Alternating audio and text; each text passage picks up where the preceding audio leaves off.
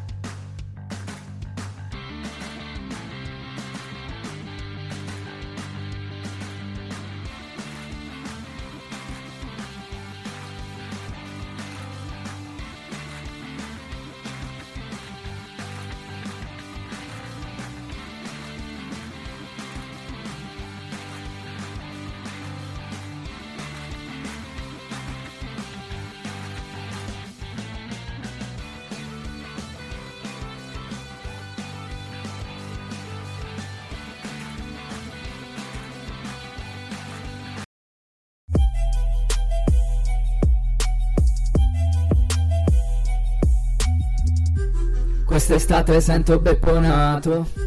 Le vacanze manco prenotato. Di Maio gli ho fatto un cartonato E mandate le querele che ora c'è un nuovo avvocato. Per le strade box to box, box to box, yeah. Sulla metro box to box, box to box, yeah. In palestra box to box, box to box, yeah. Con le cuffie tutto il tempo me ne ascolterei al 300 se. Quest'estate sento Beppe oh. Quest'estate sento Beppe. Quest'estate sento Beppe oh. Quest'estate sento Beppe Quest'estate sento Beppe Pure al bar voglio sceglierlo su Tekken lei mi chiama quando torna amore Scusa rispondo solo al mio direttore ah. Pensavo sarebbe cambiata Quando Beppe cancellava il file della puntata Quando Giulio registrava con gli auricolari Quando Dan era in angola e fa in mezzo agli spari ah. Ora siamo forti sulle chart spreaker Ora la scaletta è piena di rubriche Momento ma io quiz e Vox Today Ora abbiamo anche una social media man Le strade box to box, box to box, yeah Sulla metro box to box, box to box, yeah In palestra box to box, box to box, yeah Con le cuffie tutto il tempo me ne ascolterei al 300 se Quest'estate sento Beppe oh. Quest'estate sento Beppe oh. Quest'estate sento Beppe oh. E quest'estate sento Beppe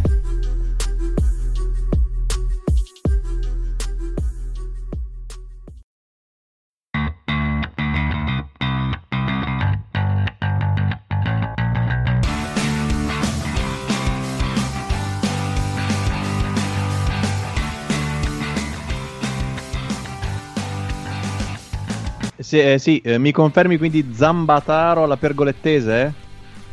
Confermo, okay, confermo. Okay. ok, buonasera e bentornati a Box to Box per l'episodio 117. Oggi eccezionalmente in diretta da un immaginario Ata Hotel eh, del vostro cuore pieno di procuratori di terza fascia e giovani giornalisti sottopagati con le ascelle sudate. Uh, in diretta non a caso, ma perché oggi, come eh, sapete, si chiude eh, quell'antico rito squisitamente maschile che è il calciomercato. Uh, il, l'ultimo rintocco suonerà alle ore 22, quindi avremo da qui uh, in avanti una cinquantina abbondante di minuti dove urlarci addosso gli ultimi acquisti della Pianese. la giornata è ovviamente di quelle campali, eh, Icardi al Paris Saint Germain, Mkhitaryan alla Roma, ma anche Rolando Arons al Wycombe, Bono al Siviglia, eh, non quello degli U2 suppongo, ma non, non darei niente per certo, e Penaranda al Cas Eupen. Quindi eh, restate con noi e eh, anche perché poi allo scoccare della mezzanotte il mercato chiuderà anche in Belgio e Danimarca, eh, tre ore fa avrebbe dovuto chiudere in Austria e domani chiuderà a Trinidad e Tobago, poi il 5 settembre chiuderà in Bulgaria, Camerun, Honduras, Kuwait e Messico, quindi contratti lanciati sopra le porte, gente che corre, porte che si chiudono un po' in tutto il mondo. E prima di presentare vi dico che ovviamente come al solito potete eh, commentare, potete interagire con noi o direttamente sulla pagina di Spreaker eh, nei commenti o eh, su Twitter utilizzando l'hashtag live2b, live2b o taggandoci al solito chiocciolina vox2box eh, oppure ancora sulla nostra chat di Telegram eh, t.me slash vox2box eh, oppure su altre chat di Telegram o su altre chat vostre o scrivendo sui muri di casa, insomma non mettiamo limiti. Eh, non ho più to- niente da dire praticamente in questo podcast. Eh, qui il direttore ha bevuto, sappiatelo, prima della, della trasmissione, quindi è, è, molto più simpatico del solito. E, e già, e già di solito tu. comunque eh, siamo okay. a, a, livelli molto alti. Okay. Eh, ok, chi c'è con noi questa sera? Eh, mh, è presto detto, direi. Eh, cominciamo salutando appunto il direttore Beppe Ruggero. Buonasera a tutti, ascoltatori e redattori. Saluto anche Francesco Mariani. Ciao a tutti, ciao a tutti, buonasera. E volevo soltanto comunicare che Ternana, in arrivo Damian dalla Roborsiena, dicevamo appunto prima con il direttore che non è Darmian, è la versione pezzotta di Darmian, quindi un terzino in arrivo per la Ternana. Ah, l'originale. Pensate voi, la versione pezzotta di Darmian. Questo diciamo soprattutto per i, i genitori di Darmian che magari eh, potevano essere rimasti spaventati dalla Ternana. Eh, salutiamo Giulio Di Cenzo. Buonasera a tutti. Uh, Francesco Andrianopoli, che è con noi. Buonasera a tutti, io invece volevo ribadire che il calciomercato fa schifo e non è la cosa più schifosa del mondo solo perché c'è il fantacalcio. Sei un po' e... l'antifesta. Difficile dargli torto però. È vero.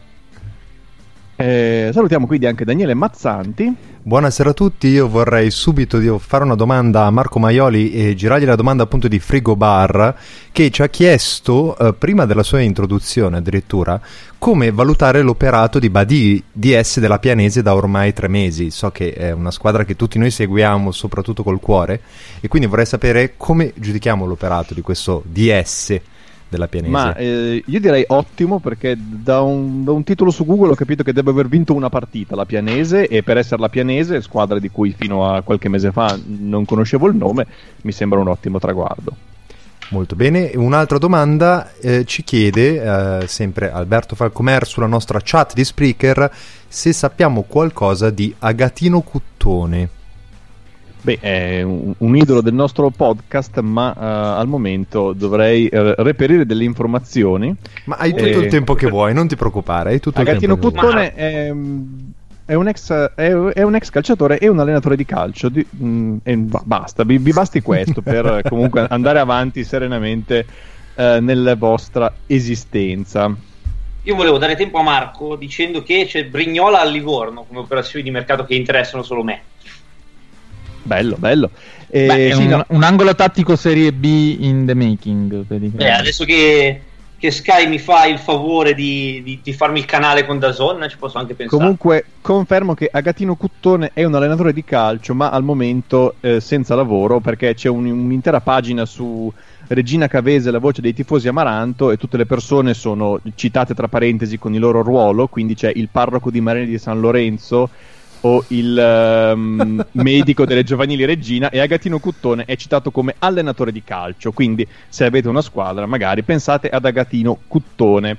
Uh, ma, ma uh, non siamo qui solo per parlare di uh, Zambataro la pergolettese. Che gran peccato. che, che, lo so è un peccato, ma eh, nel fine settimana c'è stata una eh, scoppiettante eh, seconda giornata di campionato, poi arriva la pausa, quindi queste giornate di solito sono quelle in cui la gente crede a, eh, so, che Higuain col Milan possa fare bene o che Emiliano Rigoni farà una stagione scoppiettante, invece poi dopo la sosta si scopre l'amara verità, eh, ma intanto eh, ci sono successe cose di cui parlare, tra cui uno Juventus-Napoli, insomma Scusa Marco se ti interrompo perché la regina ha ufficializzato l'arrivo dall'Inter di Rivas, si sta lavorando anche su Sorondo eh, per, i, per, i prossimi, per, i, prossimi, minuti. Ma Prego, continua pure. Se, sei rimasto al 2011? no, no, ti giuro, c'è scritto dall'Inter arriva Rivas e immagino che stiano lavorando anche per Sorondo a questo punto. Eh, intanto ho letto Almeria APA diventa il record di spese per la seconda e ho temuto per un attimo che fosse la PA che conoscevamo una volta e invece no, è, è Arvin APA no. che viene dal Nottingham Forest, è arrivata all'Almeria per 8 milioni di sterline. Pensate in cosa caso, vi... In quel caso eravamo, vera- eravamo veramente tornati indietro nel tempo e non ce ne eravamo accorti. Esatto, uh, ma appunto dicevamo uh, Juventus-Napoli. Eh. Sì. Molto, eh. mo- molto strana. Una partita troppo strana, oserei dire. direi. Come, com- com- come, diceva Giuseppe Rossi, partita strana. E- è successo di tutto. Be- be- bella, oserei dire. Piacevole, da non parte in causa piacevole un sacco di spunti e lo spunto principale che lancio a, a Fleccio è che per un'ora si è vista una Juventus molto molto molto dominante come raramente si era vista nell'ultimo periodo posso dirlo? Assolutamente sì, assolutamente sì. Un'ora di scuola calcio ai bambini venuti su col pullman da Napoli e, e, poi un, un, crollo fisico barra eh, diciamo di, di, concentrazione e il Napoli ha fatto vedere che comunque è una squadra che merita e eh, si è ripreso temporaneamente il pareggio e poi c'è stata quell'autogol di Koulibaly abbastanza casuale. Eh, sinceramente credo che sia un po' tutto molto casuale in questo momento del campionato. Eh. Come, come, dico sempre, finché non inizia a fare freddo, le partite non hanno nessun, nessun significato futuro. Eh, però qualche spunto qua e là si è trovato. Obiettivamente si vede la mano di Sarri nel fatto che la Juve comunque cerca di, di difendere sempre in avanti. E, e tra l'altro visto... si vede la mano di Sarri senza che si veda Sarri perché era allo stadio dietro un vetro e hanno detto che c'era Sarri dentro, ma quindi, quindi si, ve- si, vede solo la sua mano a tutti gli effetti. E il difficile è quello, perché fare vedere la mano quando ci sei e sono bravi tutti, e quando non ci sei che devi fare the prestige. E... Solo con, l'imposizio- con, l'imposizione delle mani. Come... Eh, ma non a caso, ho segnalato a Marco che sulla Gazzetta qualche giorno fa c'era scritto che Sari è attento ai dettagli anche a distanza. Esatto, esatto. E, ehm, quindi sì, eh, interessanti spunti tattici singoli, ad esempio nella Juve questo fatto qui che la Juve veramente si sta sforzando di attaccare in avanti sempre anche in situazioni eh, non, non, diciamo, non classiche per, per, anche per squadre che pressano alto eh, il pressing alto di Sari quando vuole va un po' oltre. Io ho segnalato oggi che il terzo gol arriva su un pressing alto dopo che eh, Danilo aveva dovuto fare un rilancio un lancio lungo dalla difesa di quelli che fai per per allentare la pressione, normalmente le squadre dopo quel tipo di lanci lì si rimettono a posto, al limite arretrano, ma non è che vengano a pressarti altissimo, perché quei lanci lì li prende direttamente il portiere ha tutto il campo davanti. E invece la Juve si alza anche sulla, sulla palla in mano al portiere e viene premiata con il gol.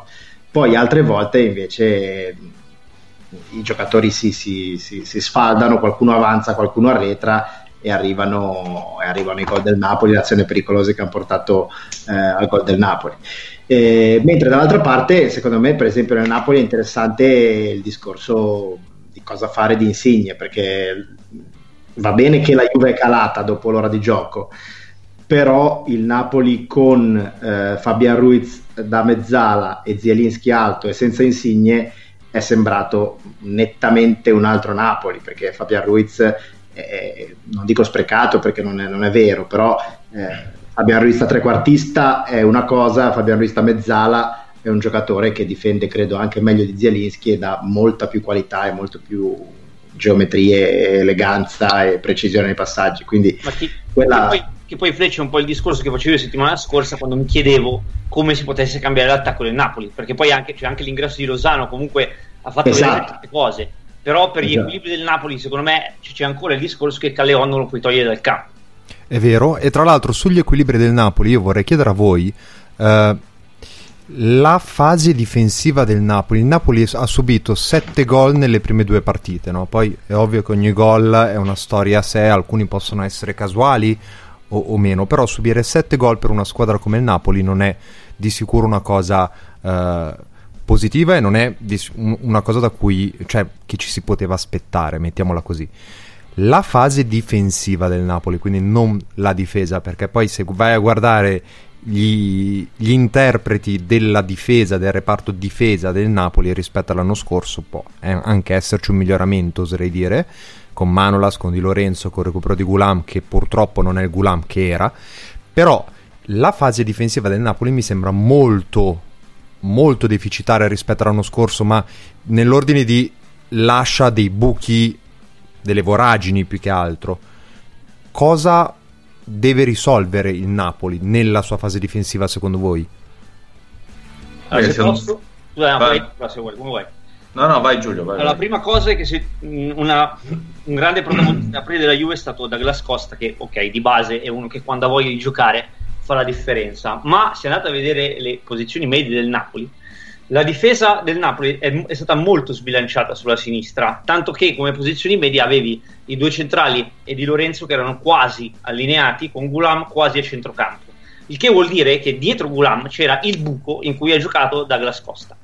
Eh, questo è abbastanza problematico se hai contro un esterno così forte e così veloce eh, e non è detto che quel buco riescano a coprirlo con Libali e Manolas malgrado siano molto veloci e molto fisici. E questo di sicuro è un problema proprio trovare degli equilibri spaziali da Ancelotti. Il secondo è che comunque la coppia con Libali e Manolas va registrata perché Albiol che è un giocatore che io per primo ho sottovalutato quando è arrivato a Napoli eh, dava quella quella impostazione di regista difensivo anche per coprire i buchi, per muoversi in un certo modo, eccetera, che né Koulibaly né Manolas hanno per ora. Soprattutto Manolas è uno che ogni tanto spegne il cervello e va. eh, oh. e non è proprio il massimo della vita se devi tenere la linea. E poi oh. c'è un discorso di equilibri generali che lascio a voi. Oh, no, volevo rispondere ai tuoi due punti, perché questa cosa del Napoli l'avevo notata anch'io, ma secondo me dipende molto, eh, tornando al discorso iniziale degli equilibri, sul fatto che Insigne in fascia eh, non fa la fascia come Calleon, quindi eh, la posizione media di Gulam così alta è dovuta al fatto che Gulam doveva andare a prendere il suo avversario molto alto perché Insigne non tornava. E quindi poi se vai a vedere le posizioni medie Gulam si, si, sembra che abbia giocato così in alto. La verità è che andava a prendere Douglas Costa molto alto proprio perché gli mancava la copertura dell'ala quindi ovviamente non lo aspetti basso lo vai a prendere prima che, ti, che possa prendere velocità. Ovviamente è stato un massacro perché Gulam non è più quello di, di due anni fa. Fra, grazie per avermelo detto perché io non stavo dicendo nulla sui motivi. Io davo, cioè, dicevo solo che è successo i motivi non, non li avevo indagati. E, ehm, e, poi al punto 2 invece sì è vero Albiol oltre ad essere un buonissimo giocatore conos- si conosceva a memoria con Koulibaly e, e, con gli altri componenti della difesa. Io credo che il Napoli ieri avesse eh, 2 su 4 nuovi. Cioè la, non ieri ma quando hanno giocato. 2 su 4 nuovi e eh, più Gulam che è stato un, anno fuori. Credo che debbano semplicemente trovare ancora quella, quei sincronismi che inevitabilmente dopo due giornate non ci possono essere ancora e Ancelotti poi deve essere bravo a trovare eh, un equilibrio perché giocare con Insigne in fascia forse non il gioco non vale la candela ecco specie se poi da quella parte ci gioca uno come Douglas Costa. Si può fare ma non contro Douglas Costa e invece... in generale invece è il fatto che comunque l'unico centro, centrocampista difensivo e i giocatori in generale difensivo da metà campo in su è Allan Vero. Che di sicuro influisce sulla tenuta difensiva, diciamo, di tutto il. di tutta la fase più che altro. E parlando di difesa, invece, esordio di Delict. Male. Allora, invece, no, dici quando possiamo iniziare a insultare Delict così ci divertiamo. ma, no, per me potete, se, se glielo andate a dire in faccia potete iniziare anche adesso. Eh. Poi fatevo, No, ma ta- no, credo... già che si parla di Delict, vorrei fare una petizione. Delict è un cognome molto semplice. Sì. E vedo che però c'è gente che lo chiama Delight. Eh, Io volevo cioè, proprio chiamarlo Delight. C'è questa, questa, convinzione, cioè con la H proprio lo scrivono. Cioè, no, capisco Vierkovud, ma Delict è molto facile, sono sei lettere. Fate le prove a casa sul quadernetto e niente. Cioè, si legge come si, come si scrive. Quindi, esatto, cioè, è molto facile. È, è molto semplice. Delict. Non è Vennegorov S-Link. Eh. Esatto. Che posso capire. Insomma, sto bidone. Eh... La preferivo quasi quando era sobrio. Un direttore eh... spumeggiante. Molto... Invece pensavo quando era assente. No, eh, ma eh, secondo me il problema di Delict, il problema della difesa del Napoli è lo stesso, perché non è che Koulibaly abbia fatto una bella figura ieri sera, è ovvio che quando le difese sono balneari, le squadre sono lunghe, e larghe, eh, i difensori sono esposti a brutte figure. In più lui ha questo problema di essere veramente, veramente grosso, che è un problema solo di altezza, perché Bonucci e Chiellini sono tutti e due tranquillamente sul 1,90 m, però eh, hanno il fisico di due bambini del Biafra, cioè sono, sono segalitici. Eh, Delict è un, è un gigante anche muscolarmente e questo fa sì che dopo un'ora di una partita ad alta intensità fosse completamente in riserva come era chiaro e che poi era anche il motivo, senza stare dietro alle teorie degli scienziati di Twitter, per cui non era, stato, non era nei piani originariamente e se Chiellini fosse stato bene eh, lui sarebbe finito di nuovo in panchina. Quindi secondo me sia i problemi del Napoli, della difesa del Napoli, che i problemi di Delict e della difesa della Juve in generale, perché comunque ha preso due, cal- due, due gol sui calci piazzati identici e molto elementari, secondo me si possono scrivere al discorso è calcio estivo, non leggiamoci troppo. Eh. Ma comunque secondo... Delict, cioè per la sua crescita avrei preferito, eh, fossi Juventino o comunque in generale, avrei preferito farlo iniziare a giocare di fianco a Chiellini, che non di fianco ecco, ma a secondo te Fleccio, il partner ideale di Delict è Chiellini o è Bonucci? Indipendentemente dal fatto che Chiellini se sano non lo toglie mai dal campo perché Chiellini è, è anima e corpo e cuore della Juventus, però come tipologia di giocatore ma secondo me invece Bonucci, perché Delict è, è uno molto... È più completo, marcatore. Ma, ma, più che altro lui è, è, un'arma letale quando va in anticipo e quindi lui deve essere dei due centrali quello che cerca sempre l'anticipo. E, e Bonucci ti può fare, se giochi con Chiellini, Chiellini non fa quello che, che si stacca dietro, Chiellini fa quello che parte come un missile eh, sempre sulla palla E... Eh beh, eh, ogni tanto sulle caviglie, però insomma. E eh beh, beh è, su, è, il ruolo, è, il ruolo, di quelli che anticipano. Eh. Sì, eh, sì, sì. Cioè, tu, tu anticipi e sai che... Forse. Cosa? Ogni tanto forse le manca. Eh, certo, è quello fatto.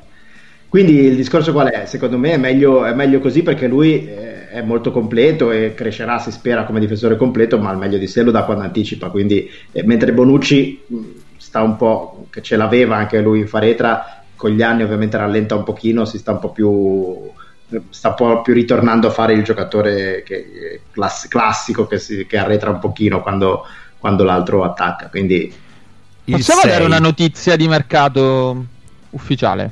Vai. Così in diretta. Babacar a Lecce. Ma eh, non era già stato ufficializzato questo pomeriggio?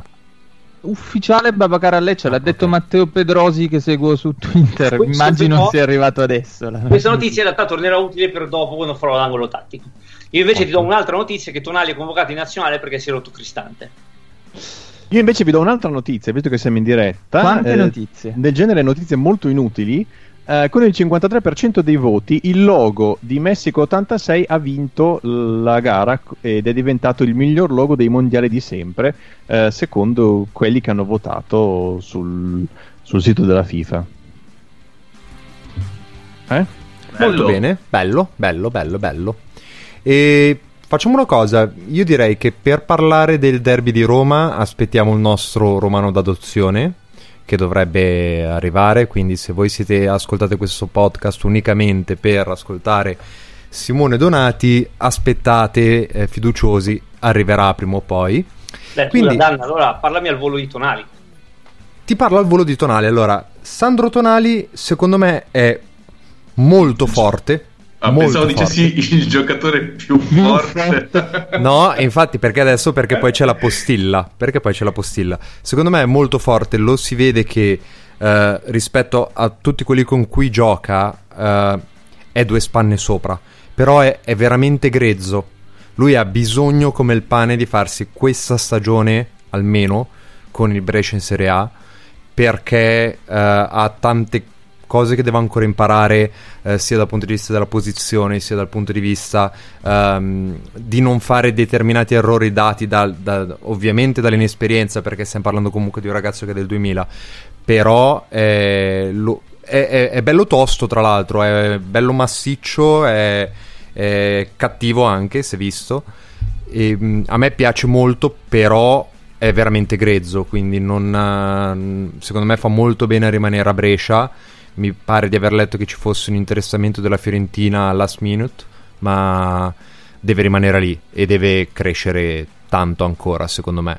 In più lo penalizza un po' il fatto che deve portarsi dietro questa targa in bronzo dove c'è scritto eh, gioco a centrocampo nel Brescia, ma non sono assolutamente assimilabili a Pirlo, sono un altro tipo di giocatore. Esatto, che è una cosa che deve continuare a ripetere a ogni persona che gli passa attorno. Che tra l'altro sono due giocatori molto diversi. Spot Quest'ultima presenza di Andrea Silva prima di essere ceduto? Allora, Andrea Silva secondo me non ha fatto una prestazione orrenda, eh, non, non, non, positiva chiaramente, però ha fatto quello che gli ha chiesto Giampaolo. Secondo me Giampaolo ha messo Andrea Silva, ci sta anche il pensiero del mettiamo il giocatore in vetrina, eh? va benissimo. Però secondo me l'ha messo perché il lavoro che ha chiesto ad Andrea Silva era quello di svariare, aprire gli spazi per la seconda punta che era Castiglieco, che però eh, non ha tanto questo inserimento nelle corde. E, ehm, e, soprattutto andare a dare il, il cambio, diciamo, a andare a fare l'esterno di sinistra in fase di non possesso il Milan ha giocato con un modulo molto ibrido, secondo me è stato no, a tratti un... molto molto strano, eh, ero San sì. anch'io e vederlo dal vivo è veramente è, strano. È stato, è stato strano perché il Milan ha giocato con una sorta di lo si può chiamare 4-4-2 a volte a seconda di dove stava Cialanoglu oppure era un 4-3-1-2 dove l'uno però era Suso che era esterno quindi era asimmetrico che diventava un 4-3-3 in fase di non possesso con uno tra Silva o Castiglieco che scalavano sul, sugli, sull'esterno dall'altra parte. Quindi è stato abbastanza fluido. Il Milan è veramente un cantiere, c'è tanto da lavorare, però rispetto a Udine almeno si è visto qualcosa. Nel momento in cui il Brescia, che eh, è rimasto in partita fino alla fine per un semplice motivo che correva il triplo del Milan, ma questo secondo me è proprio una differenza di preparazione. Il Milan è imballatissimo e lo si vede. I Brescia invece corrono come dei dannati, hanno corso come dei dannati dal minuto 0 al minuto 85. Quando si sono liberati un attimo, il Milan ha fatto delle azioni. Però eh, nel complesso è stata una prestazione mm, fondamentalmente mediocre, per dire. E già che parliamo di Milan, mh, vi chiederei, eh, secondo voi Rebic in tutto questo dove va a finire? Ehm, Ah, se- se- lo immagino sicuramente titolare, eh, diciamo sicuramente nei tre davanti, ehm, Prende- ma in- prende il posto secondo me di, di Castiglieco, cioè va a fare la seconda punta barra eh, quello che sta dall'altra parte rispetto a Suso, barra quello che si deve inserire per gli spazi li- liberi o liberare Comunque gli spazi per corre- l'altro. quello che corre si sbatte e difende in fascia. E, la- Fondamentalmente e anche una possibile soluzione per il Milan desusizzato, cosa che mm, Anche. non, non mi, non mi- non mi darebbe Anche. fastidio. facendo un Ma- gag in attacco, scusami, un gag in attacco con Leao, Rebic e, e Piontek. Sogno o con bagnato. Pateca, Pa- Pateca, Pateca, ragazzi. Pateca. davanti. A proposito di, di niente di tutto ciò di cui stavamo parlando, eh, possiamo salutare il nostro redattore toscano? Assolutamente sì. Benvenuto Simone. Buonasera ragazzi, buonasera a tutti. Buonasera Simone Donati, è lì in prossimità della porta, del- de- della famosa porta, che non è la Eh, problema porta che che... sono una porta diversa, mi sa che esatto. Esatto, non è la porta di- di- che tutti voi stavate immaginando, ma è la, la porta del Quirinale perché siamo qui in diretta per un Toto Ministri live, Simo. A sorpresa. Eccoci. Eh, brevemente facciamo il punto della situazione. Si stanno chiudendo le porte, non si chiuderanno prima di penso mercoledì. Mercoledì, diciamo mercoledì in tarda serata. Eh, ci aspettiamo che eh, si chiuda diciamo, il mercato dei dicasteri. E, mm, per adesso diciamo, ci sono soltanto dei, dei rumors. eh, C'è un, come direbbe, come il caro Marco, diciamo, sicuramente ha attenzionato, c'è un valzer eh, dei sottosegretari in arrivo molto importante, ci sta eh, un giro di valzer come centravanti per i sottosegretari, e- ma in, in breve diciamo gli acquisti, quelli top, eh, ci aspettiamo un nome, i, i 5 Stelle devono fare le infrastrutture, eh, devono... Eh, in, in poll. Eh, in poi c'è il capogruppo al Senato Patuanelli, eh, all'economia si cerca un nome nuovo, probabilmente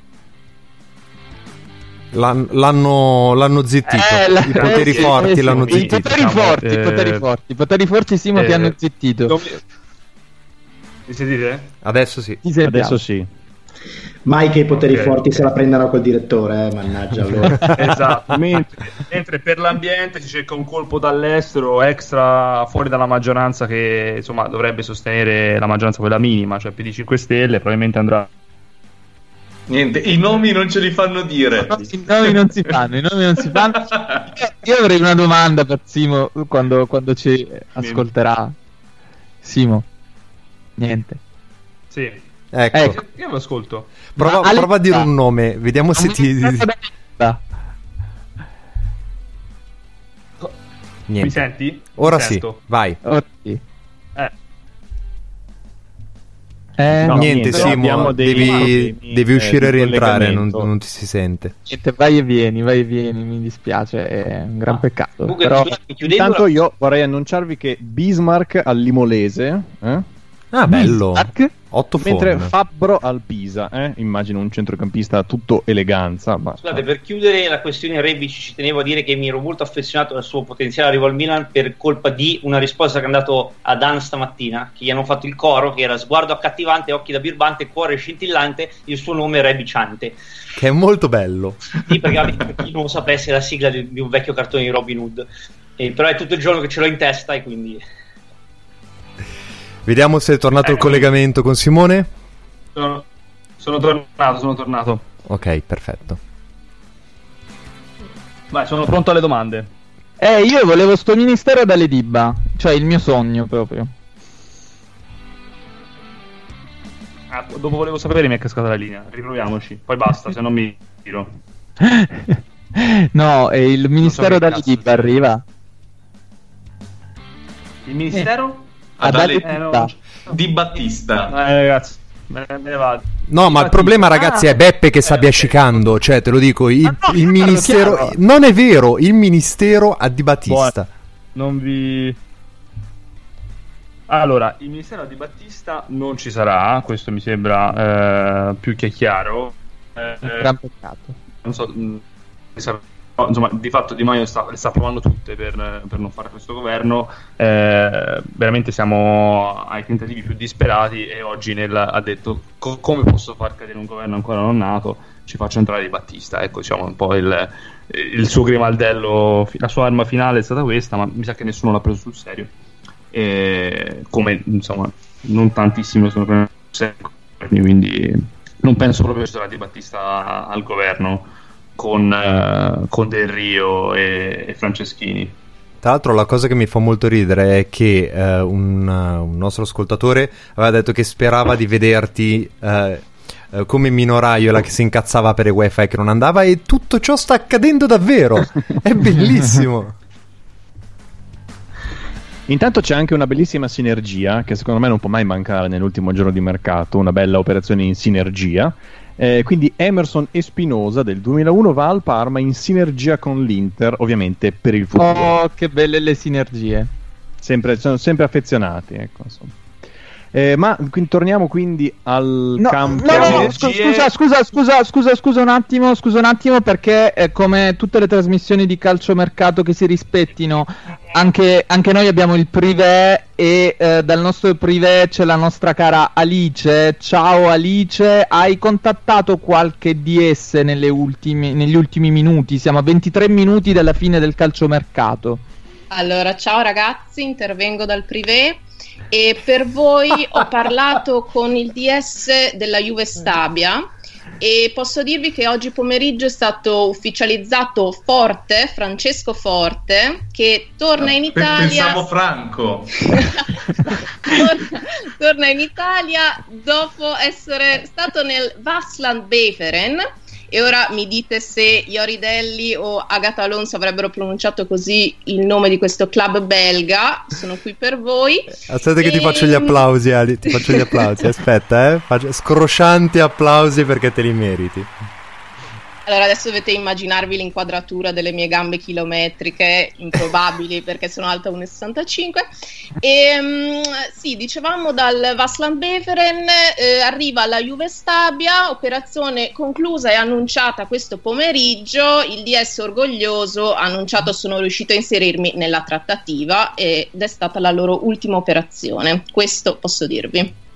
Fantastico. Grazie Alice, grazie Alice. Ti rinchiudiamo, ti rinchiudiamo lì nel privé. Se riesci a contattare qualche altro eh, DS, eh, faccelo sapere come sempre. eh, eh, di- dacci le, le tue, le nostre esclusive. A dopo, a dopo. Eh, Ciao, scusi, Alice. direttore, scusi direttore, io saluto Alice con cui non avevo mai avuto l'onore di parlare, ma a me sembra che lei abbia appena fatto una cosa orribile e sessista. Poi, poi Allora, lei, allora. eh, poi, poi si Era, regoli. era- era chiaramente uno sketch per condannare questi modi con cui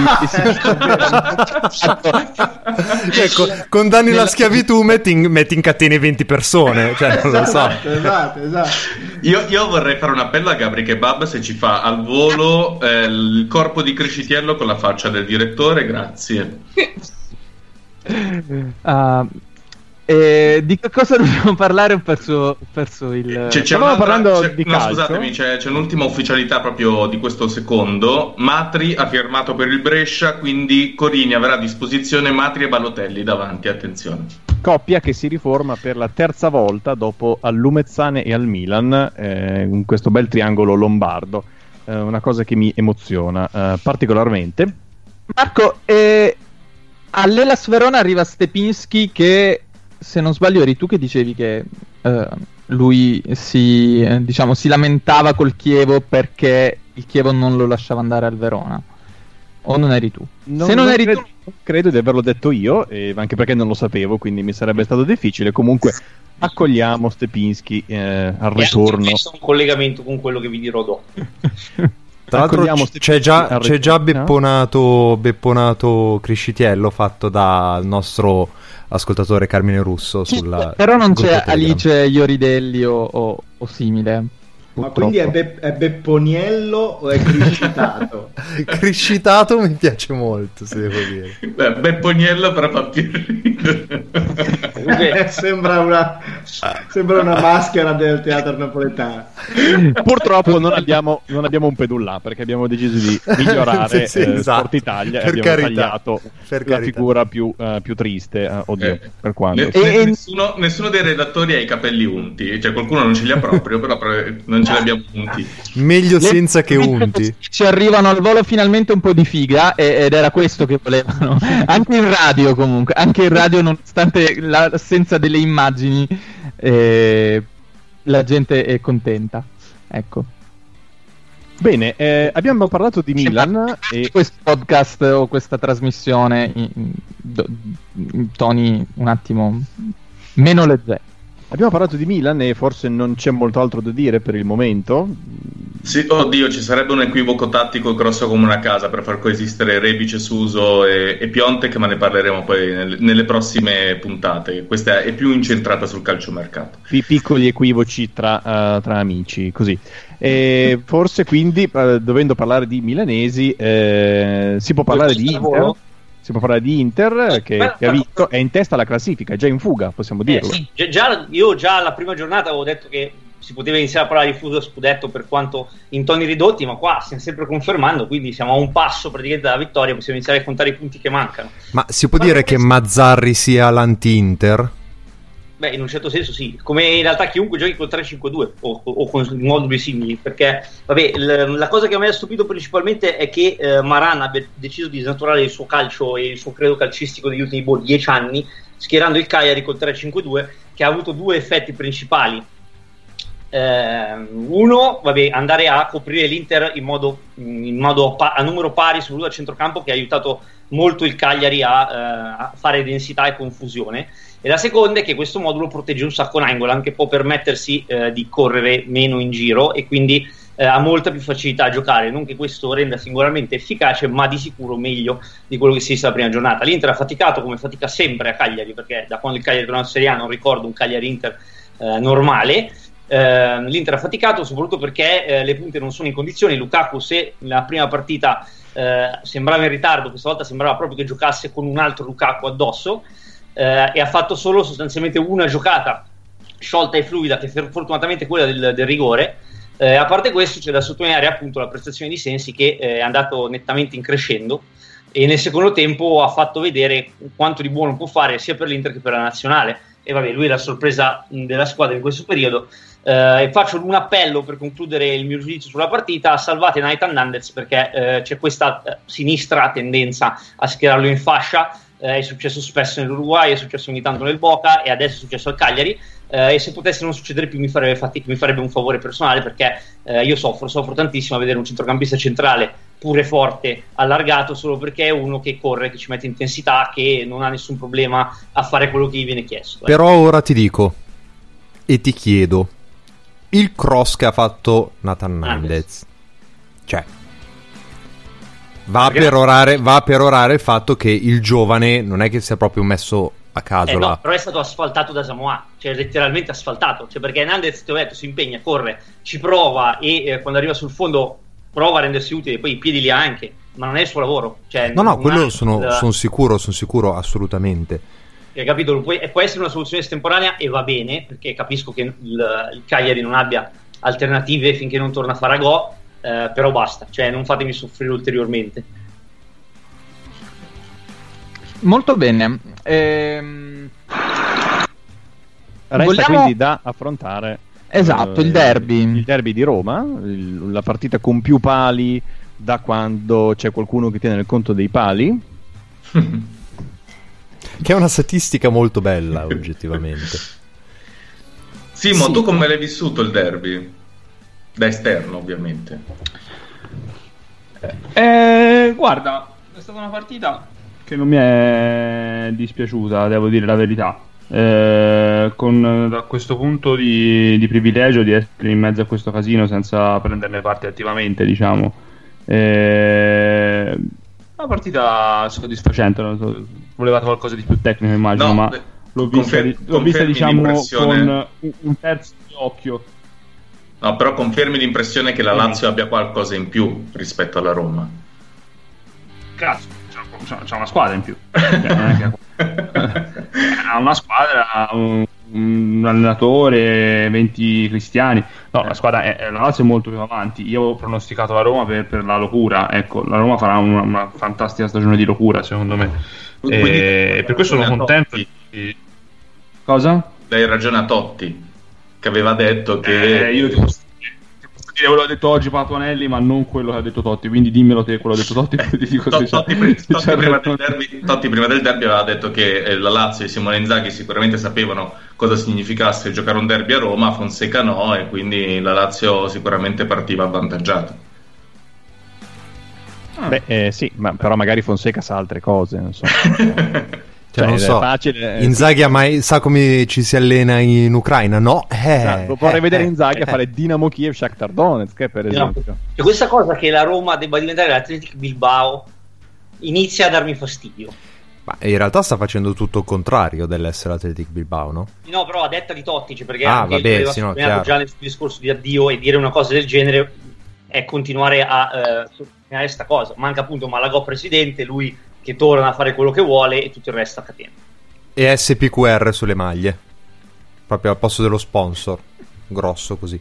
No, Eh, io no, devo dire... di, eh, no, volevo dire, eh, la Lazio è più o meno la squadra che era lo- l'anno scorso, ma ha, ha messo Lazzari, eh, insomma, sull'esterno a destra. Lazzari, di cui questo podcast era un, eh, un grande sostenitore già eh, ai, tempi, ai primi tempi della SPAL, eh, oserei dire, e che nel secondo tempo ha fatto direi molto bene. Sì. Diciamo che E- alla Lazio manca solo un esterno sinistro e forse un, Ecco, un altro ma l'esterno sinistro non ho molto capito, ma finirà per essere quel Johnny che è arrivato dalla sì, Spagna. Che, che è una storia molto bella, quella del transfer, eh, della clausola. Lui in realtà è, è- è provvisoriamente un giocatore della Lazio. Nel senso che lui, la Lazio ha pagato la clausola, di ris- la clausola risolutoria, anzi, eh, di 2 milioni di, di euro. eh, il Malaga dice no, la clausola valeva solo per la Spagna. La Lazio dice no, la clausola valeva comunque. Il Malaga dice no, dovete darci altri 10 milioni. E le- la Lazio ha detto no, andiamo dalla FIFA. E la FIFA ha detto aspetta, per il momento può stare la Lazio, poi dopo rivediamo un attimo la cosa. Questi Pensavo volessi quello che è successo. Pensavo volessi, Dan, pensavo volessi dire che Do- Johnny è provvisoriamente un giocatore di calcio mi ero un po' inquietato. Ne- No, in realtà sembra, sembra interessante, tra l'altro. Io non lo conosco, non, non so come, come giochi, ma sembra interessante. Poi io non sono un enorme fan di Lulic, al di là delle- delle- dell'affetto che mm, può nutrire la tifoseria laziale per, per Lulic, per i suoi trascorsi, eccetera, così. Però eh, diciamo che non... ehm, come si dice... Possono migliorare lì. Però hanno Correa che è fortissimo, bellissimo, e vederlo giocare mi emoziona. È una roba E- meravigliosa. Ed è, ed è- per me resterà sempre il vero Correa. Lui non mi ha ancora deluso. Bisognerebbe comunque dire ai dirigenti del Malaga che andare a chiedere più soldi all'impresa lo titolo non è una grandissima idea. Sì, è vero. Ehm, volevo dirvi che c'è eh, un piccolo, come dire, un, un piccolo tango di difensori. Eh, Goldaniga va dal Sassuolo al Genoa e eh, Romagna va dal Cagliari al Sassuolo. Così. Mm. Beh, Va bene il Sassuolo tango non è come male. definizione. Ma nel frattempo, mentre siamo praticamente a 11 minuti dalla chiusura della porta del calciomercato, io eh, ridarei la linea al privé della nostra Alice che era lì in silenzio muta ad aspettare eh, di ricevere la parola. E- ma, ma tu sei il Però- peggiore Dai, dei ragazzi, ma- Sei ragazzi, orrendo. Non prenda- non Spero che prenda la capite parola con le prime parole di una denuncia. Poi Non capite il messaggio critico che stiamo lanciando io e Alice con, con questa Ah, pantomima. ah, Al- Alice, tu sei, prego. sei Eh, Che io d'accordo? sappia, Sport Italia sta già chiudendo, eh? non, non arrivano neanche alla chiusura della porta. Ma Ali- Alice, tu sei d'accordo con tutto ciò? No, io alla, alla denuncia di questa orrenda pratica. No, allora io timidamente riprendo la parola. Volevo comunicarvi una notizia che mi riguarda da vicino in quanto triestina adottiva e riguarda il nostro amico Paolo Condò, che salutiamo sempre. E vi annuncio che la Triestina ha fatto, ha fatto Francesco. Cernuto e mm, il giocatore ha sottoscritto un biennale e sul- nel comunicato della società si legge un mastino di difesa a puntellare ulteriormente e completare il reparto arretrato dell'Unione, anzi dell'Unione, Unione come dicono a Trieste, e ehm, pronto nel pieno della maturità atletica ed agonistica a cimentarsi in questo nuovo capitolo della sua carriera. Quindi diamo tutti il benvenuto a Trieste a Francesco Cernuto che dovrà imparare a ordinare il caffè come si deve e vedremo come se la caverà in città. Ah, se- sembrava più una minaccia questo. Tra l'altro mi viene la domanda, voi usereste un, un mastino per puntellare qualcosa? Così. Cernuto Trieste piccola. vero, vero. Comunque c'è un- sul gruppo Telegram c'è Giulio, che non sono io perché non parlo in terza persona, che ci, ci sottolinea che Romagna è andato a giocare in Emilia. Ah, però. Ah, però. Eh, sì. Eh, Eh, Salvatore ci, ci dice che a 13 minuti dalla fine, beh adesso ne sono 9, quindi chissà, il contratto di Verdi non è ancora stato depositato e Criscitiello è disperato eh, a questa, questa cosa.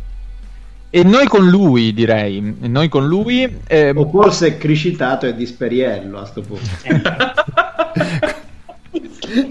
Tra l'altro Gabri, Gabri Kebab, Gabri Kebab ragazzi ha fatto uno sticker su, su Telegram di, di appunto di eh, Beppiriello, cri, cri- Criscitato eccetera che è, è- è entusiasmante quindi io vi invito veramente a, a iscrivervi al gruppo Telegram di Box to Box perché è un posto molto bello e potete me slash vox 2 Esatto. box. e vi ricordo che su Sapete Telegram se mi potete prendo la parola senza che me la diate in quanto donna.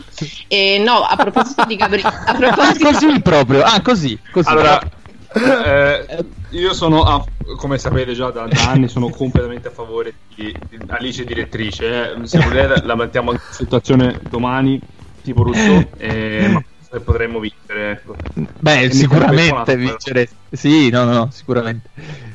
No, volevo soltanto dire, visto che stavate parlando di Gabri Kebab, che volevo, come mi ha suggerito lui, salutare la gelateria Zampolli, la migliore di Trieste, che a quanto pare sono parenti suoi. Ma le Eh, questa è una marchetta ma schifosa Dai, Ma scusa. Non si possono fare.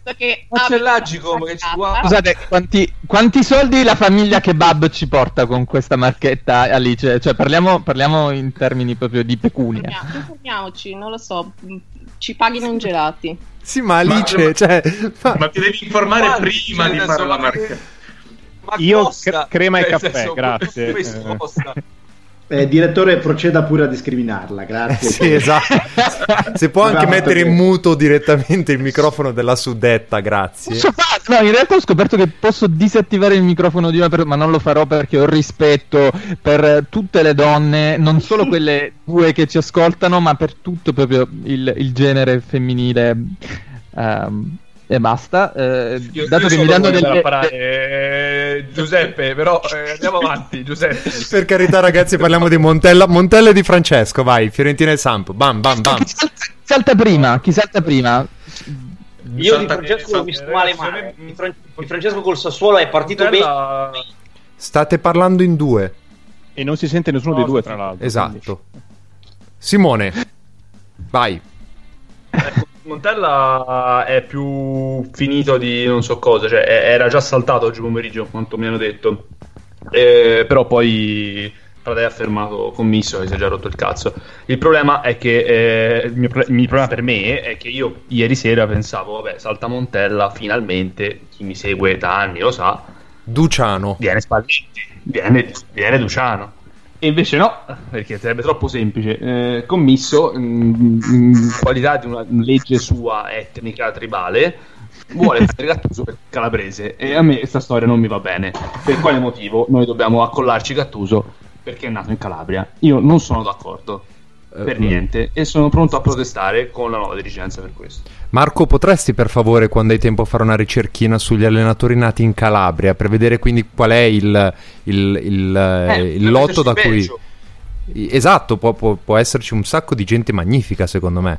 E io comunque invece ho visto Secondo me Sampdoria- sì, e addirittura anzi si potrebbe andare a, a pescare allenatori con origini calabresi all'estero. Tipo Eh, tedesco? Esatto, pensavo esattamente a, a Tedesco, che secondo me aveva delle origini da quelle parti, oppure il Genk, che quest'anno è in Champions League, è allenato da tale Felice Mazzu, eh, che ha origini calabresi. Quindi... Scusate, io ci tenevo a dire una cosa a Simo, che so che non gli farà piacere, ma è così. I- i- la tifoseria genuana è, è tendenzialmente cupa di umore di suo, tendono al, al negativismo, diciamo, e negli ultimi anni non ha avuto nessun modo per sorridere. Oggi io non ho mai visto così tanti genuani ridere e, e sghignazzare in giro per la città, ma non per il Genoa quanto per la Fiorentina. Cioè, veramente vedevi, vedevi gente che si dava le pacche sulle spalle al bar dici, gridando: Ma li hai visti quelli come sono ridotti? Sono peggio di noi. Mai visto una scena del genere. Sì, ecco, il Fleccio Eh, è vero, lo eh. vedrai al primo Eh. tempo che va, se Di Francesco non se ne va, perché la Samp con, con la Sassuolo è anche partita bene. Eh, cioè, è partita i primi 20-25 minuti, ha, ha giocato, ha creato delle occasioni, poi ha preso dei gol che non stanno in cielo in terra e la fase di, cioè proprio la difesa della Samp non funziona completamente. Ehm, Ecco, però io Eh, volevo lì- farti lì una domanda. di Francesco, devi prenderti anche la componente random di queste partite qua. Poi eh, gliene sono capitate due a inizio stagione, poteva fare 2 5 a 0 eh, o, o- o potrebbe farne 3 di fila o perderne 15. Cioè, con di Francesco no, però- sai che però è una roulette Samp c'è una componente di pigrizia che è proprio grave. Però io, io ti chiedo, Giulio, scusami, eh, io ho visto solo diretta gol. Se tu subisci gol di testa da, eh, da Berardi di testa Eh, in esatto. mezzo ai tuoi centrali su un cross di Duncan, che probabilmente è tipo il cross più bello che ha fatto in carriera, ma non perché Duncan sia scarso, perché era un cross della Madonna. Cioè, lì. Quanto può essere colpa di Di Francesco se hai due imbecilli che No, fanno segnare Berardi di testa? E, sa- e sai come la penso su Di Francesco? Cioè, No, per me non dovrebbe allenare. Cioè, i- tutti i gol del Sassuolo, sostanzialmente, ma, ma soprattutto due di- i primi due di Berardi, eh, cioè, cioè, sono proprio degli errori di marcatura gravi che non c'entrano con Di Francesco, ma proprio è una questione di non, non sapere cosa devi fare quando sei lì. Eh, beh, tra l'altro accentuati dal fatto che De Zerbi ha tirato fuori dal cilindro il rombo, che non penso avesse mai fatto prima di oggi, e continua a fare un po' di tutto all'interno della stessa partita. E avvicinare Berardi alla porta ha portato eh, a, a- a riempire l'area e a demolire completamente la difesa della Samp. Due minuti alla fine del Comunque, mercato. Tornando un attimo, torno veloce su Montella un secondo. Vai. Eh, col fatto che io in, que- in questa esperienza Montella l'ho sempre, diciamo, non mi sono mai esposto pubblicamente perché non volevo essere prevenuto. Mm, Montella non vince una partita in Serie A dal 2017. La Fiorentina da non mi ricordo, cioè forse penso da, da febbraio, una cosa del genere.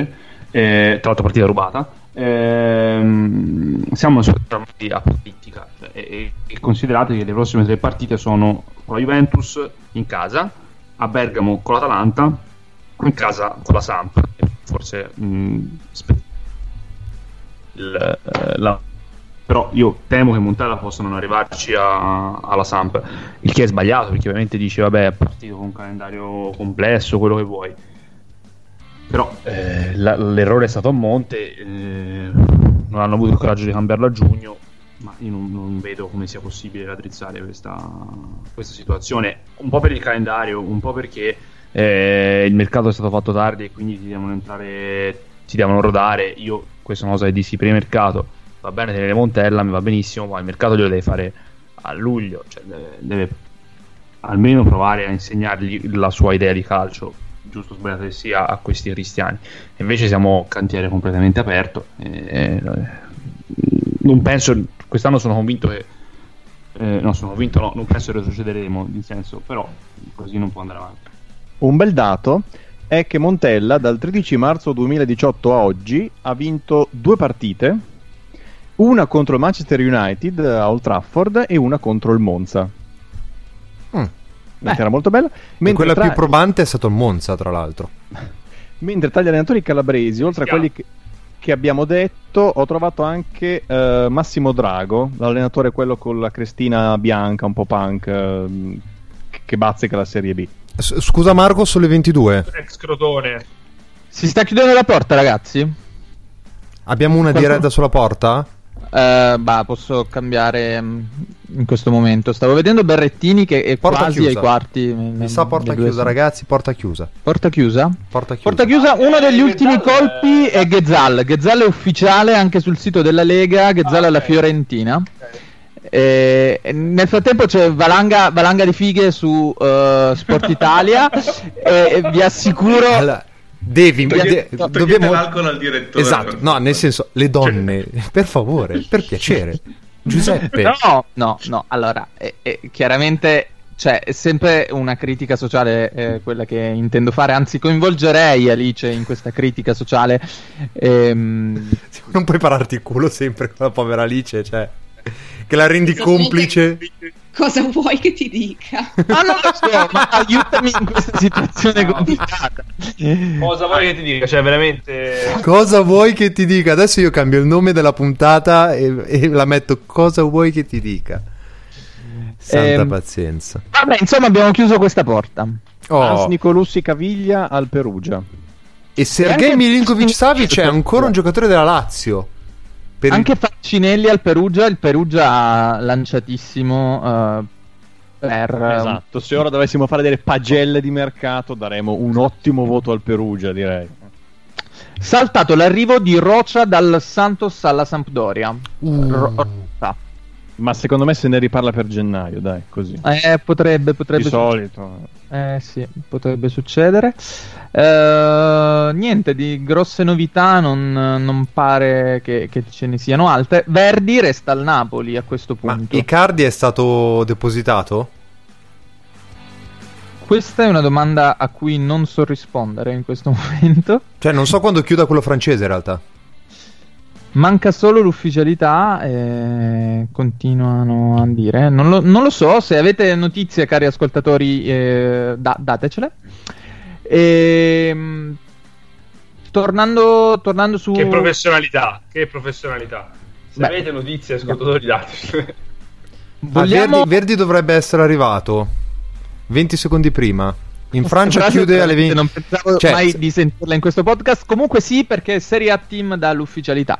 Verdi è un giocatore del Napoli. E poi eh, sempre il nostro ascoltatore Salvatore Pampalone, che è molto più affidabile del direttore, molto più informato anche, eh, ci informa che in Francia il mercato chiude alle 24. Quindi c'è ancora tempo per i cardi al, al PSG. Vogliamo Ma non arriveremo fare- fino alle 24 noi, te- ve, lo, ve lo diamo per... No, noi non, non- non credo, ma ehm, possiamo invece andare a- alla partita del, alla vera partita che si è giocata eh, nel secondo turno di Serie A, che era lo scontro diretto tra Lecce e Verona, che ahimè è stato vinto dal, dal Verona. Giulio, come, come sono queste due squadre? Allora, tanto per cominciare, per farvi capire un, un po' la situazione, vi devo leggere le formazioni. Allora, il Lecce si schierava 4-3-1-2 con Gabriel in porta, Lenzar, Rossettini, Lucioni, Dell'Orco in difesa, Shakov, Taxidis e Ma- Maier eh, a centrocampo, Mancosu dietro a Falco e la Padula.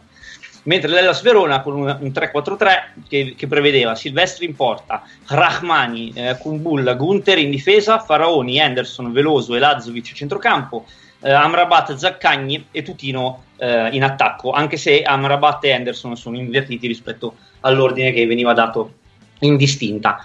Avete notato che i nomi sono quello che sono. Eh, detto questo, tutti gli elogi fatti a Lecce per la partita contro l'Inter, eh, mi aspettavo qualcosa di più, anche perché questo era veramente uno scontro diretto, era una partita in cui se il Lecce doveva dimostrare qualcosa eh, gli conveniva tirarlo fuori, e invece non l'ha fatto. Secondo me è stata un po' troppo attendista, eh, mentre era famosa per essere una squadra dal pressing alto, mentre ha aspettato quasi sempre il Verona, permettendo il palleggio tra i tre difensori centrali eh, e scatenando il pressing solo quando superava la metà campo, che è una strategia che ci può stare, eh, ma mh, le, le non grandi idee offensive eh, non hanno portato uno sviluppo, soprattutto perché l'attacco eh, era disequilibrato un po' come dicevamo prima per il Milan, perché c'era Falco che gi- giocava larghissimo a destra e spesso anche basso, la Padula da solo in area sostanzialmente che veniva mh, aiutato solo non tanto da Mancosu, eh, quanto dagli inserimenti dei centrocampisti che però non sono stati molto efficaci. Quindi un, un modulo che aveva veramente poco, poco peso in area eh, ed è per questo che prima ti dicevo che l'arrivo di Babacar eh, è utile perché questa squadra ha assoluto bisogno di mettere qualcuno in area da quello che si è visto.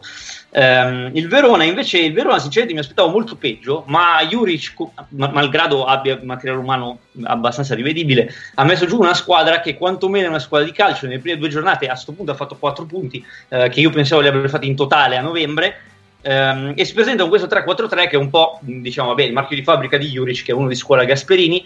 Uh, possesso insistito dietro per non perdere palla, si cerca pian piano di salire e il cuore del gioco è il quadrato tra i due centrali che sono Amrabat e Veloso e i due trequartisti che sono mm, vabbè, Anderson e Zaccagni, per quanto vabbè, considerare una punta Tutino è un atto di fede, per di più Tutino tende a svaliare per favorire gli inserimenti dei centrocampisti. Infatti, poi sono curioso di vedere eh, le punte dove le metteranno effettivamente. Il Verona, ripeto, non ha fatto male, i commentatori hanno addirittura ehm, esaltato Rahmani come un talento del futuro perché è alto, forte fisicamente, ma sa farsi valere anche in attacco. Ehm, l'unica cosa che bisogna dire è che eh, vai, Juric ha questo approccio al calcio, al calcio evidentemente eh, di stampo eh, guardiolista o la Spagna quando ha vinto gli europei contro di noi perché gioca solo con centrocampisti senza le punte. Eh, anche, anche, il Verona ha un problema di presenza in area. Eh, ma fanno un sacco di passaggi, arrivano meglio diciamo in attacco, ma poi hanno dei problemi a concludere, sono più pericolosi tendenzialmente sui calci piazzati che non su azione. Eh, chiudo dicendovi di eh, andarvi a vedere la faccia di Henderson che ha una, un viso abbastanza particolare e invece facendo un appello, cioè salvate il mio amico Panagiotic Taxidis che eh, è l'unico vero giocatore di calcio sostanzialmente che ha il Lecce, le poche volte che è riuscito a giocare l'azione del Lecce è stata un'altra cosa, tanto che Juric, che non è un cretino, ha deciso di farlo marcare a uomo eh, a tutto campo da Henderson per l'appunto e, e, questo per confermare che io e Mariani facciamo bene a innamorarci di questo greco dal nome improbabile. Grazie, grazie Giulio. Uh, in realtà uh, quanto detto prima è sbagliato perché Rocia è effettivamente un giocatore della Sampdoria, dal Santos alla Sampdoria, quindi anche quello eh, sul gong. E, ah, meno male. Dicono, dicono che anche cose... Verdi, eh. Anche Verdi, Verdi non si scherza, meno male che tutto è finito bene. Eh, Verdi l'abbiamo detto e in questo momento i colleghi di Sky confermano anche i cardi al PSG. Eh, non so se la nostra redazione ha, ha le, ha le stesse conferme, però diciamo quanto viene detto dai, eh, dai colleghi di Sky. Mentre proposito... le, colleghe, le, colleghe, di Sport Italia intervistano il nipote di Fedele che prende la linea per ricordare a Criscitello quando suo zio l'ha preso a schiaffi. è, è, un ecco, grandissimo momento di televisione, vi invito a guardarlo. Mi è appena passato davanti il titolo Verdi al Torino, contratto depositato sul gong del calciomercato e, e, mi chiedo, ma perché non mettono davvero un bel gong del calciomercato e alle 22 mettono un uomo a torso nudo che lo fa suonare? Sarebbe so, una... Soprattutto perché non ho un gong tra gli effetti da mettere adesso che sarebbe perfetto. Tra l'altro, vi ricordate, quando, vi ricordate quando Verdi era un giocatore rilevante e non, e non uh, da, da, scambiare all'ultimo secondo di mercato per andare a fare la riserva al Torino? Beh, eh, prima comunque ho letto un, il tweet di credo un giornalista che ha detto con Verdi il Torino è da Champions, eh, quindi... Ma vedrete, vedrete eh, la, la, la, cura Mazzarri anche, anche per, per, Verdi. Uh, domanda. Abbiamo accennato di Icardi, abbiamo un avvocato in redazione, eh, quella lettera mh, mm, di, non lo so come definire, di accuse di Icardi nei confronti della società Inter, ha un senso dal punto di vista giuridico? Chiedo a Francesco Andrianopoli. Eh, allora, eh, io per correttezza non, non, dovrei parlare male di quello che scrivono i colleghi, quindi non ne parlerò.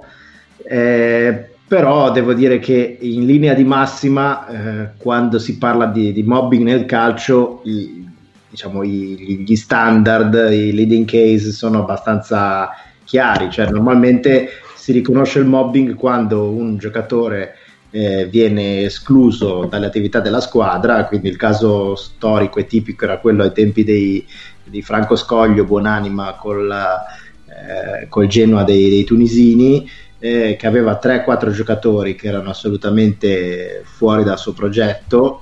Eh, non mi ricordo chi fosse, mi sembra forse uno era Breda, comunque mm, 3-4 giocatori che lui non riteneva centrali e lui li costringeva ad allenarsi con gli allenatori della primavera fuori dagli orari di allenamento del Genoa e non gli faceva, non gli faceva neanche accedere al centro sportivo quando c'era il resto della squadra. Quello è diciamo, lo standard per riconoscere il mobbing nel calcio.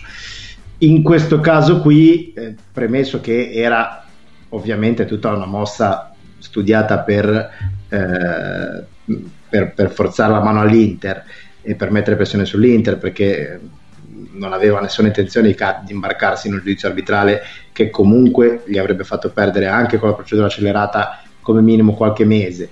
Eh, quindi premesso questo, non credo che il caso Icardi, eh, ammesso e non concesso che tutto quello di cui diceva fosse, di, di cui parlava fosse vero, eh, avesse gli estremi del mobbing, ecco perché per dire toglierti la fascia di capitano non è mobbing, è una scelta tecnica della società.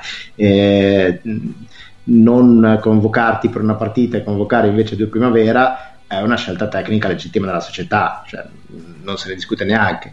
Ecco, se veramente gli facevano fare soltanto le attività fisiche, l'allenamento eh, fisico, la preparazione atletica e non lo facevano partecipare alle sedute tattiche, forse quello poteva iniziare a, eh, a costituire una specie di mobbing, ma secondo me neanche quello perché il concetto per cui una squadra non può impedirti di allenarti e che impedendoti di allenarti eh, ti fa un danno perché tu poi se trovi un'altra squadra eh, hai, hai, non sei riuscito a tenerti in forma.